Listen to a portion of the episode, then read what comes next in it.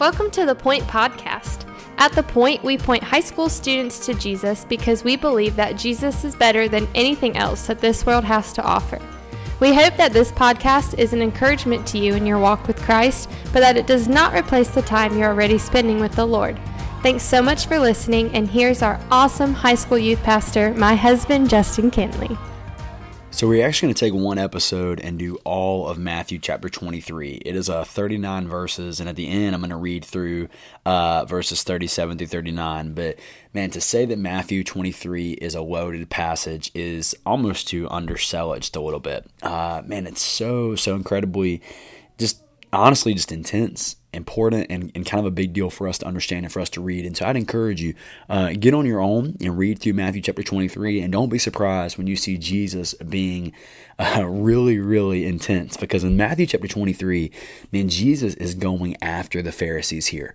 And in verses 1 through 12, he's really going after them primarily uh, because they're not practicing what they teach. I mean, they're, they're teaching all these things about how to live up to the law, about how to do the law, but uh, they're basically doing doing all these things just to be seen by others, and the things that they're teaching for people or telling people to do, they're not doing themselves. And so they're they're cocky about the stuff that they do, uh, and they're but all the stuff they're doing, they're doing just to be put on a show and being put on a pedestal and just to be seen by other people. And they're they're being incredibly incredibly prideful in the way that they teach and proclaim the law.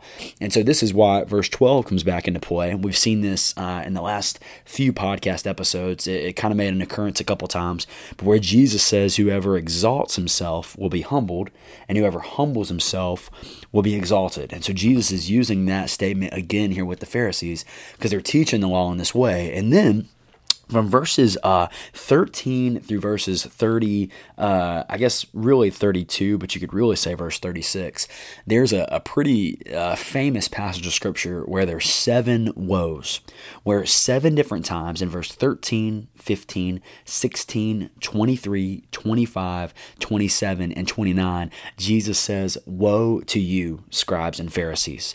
And now, woe uh, basically means great sorrow or distress. So this is much more than a, war- a warning. It's a um, it's it's woe to you, man. It's I'm sorry for you. I'm distressed for you. It's basically a an incredibly intense warning system, and the, Jesus goes through a list in these seven different things, basically saying woe to you because you do this.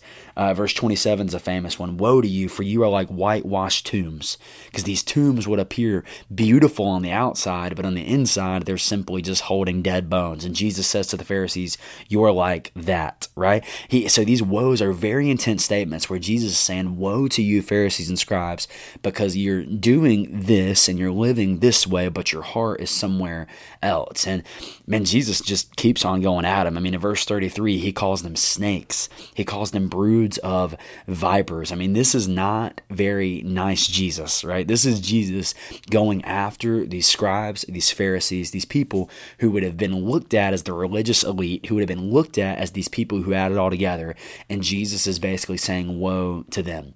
But here's what I want us to see in this passage. And I hope you, I really do hope you read it because it's intense to see what Jesus is saying to them. But here's what I hope that you understand is is this not nice jesus not not really but listen it's it's not really jesus being ticked off either it's not like jesus is just you know those people in life who get enjoyment out of being angry and who get enjoyment out of telling people off?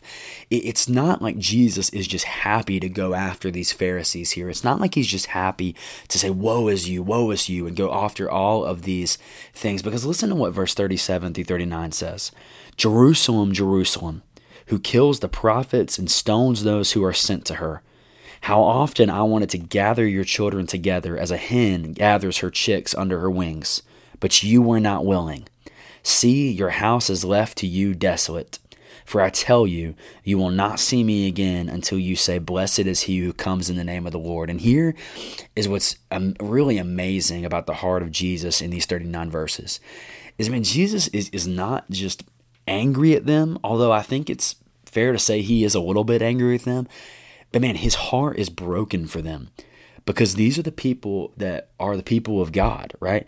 He, he's longing for them to be the true Israel that God the Father in the Old Testament called them to be, He created them to be, that He set them apart to be. and yet they're not living in that way. And so this is not Jesus just being mad for the sake of being mad.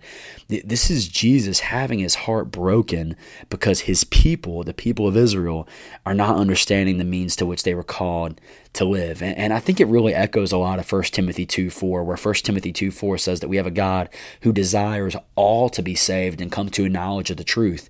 And, and Jesus is showing that in his ministry, not only to the Jewish people, but to the Gentiles, Gentile people, because he's extending the call of the kingdom of God out to Gentiles. But here we are seeing his heart break for those people who should get it, these people who should respond to Jesus better and more properly than anyone else, but yet they're not.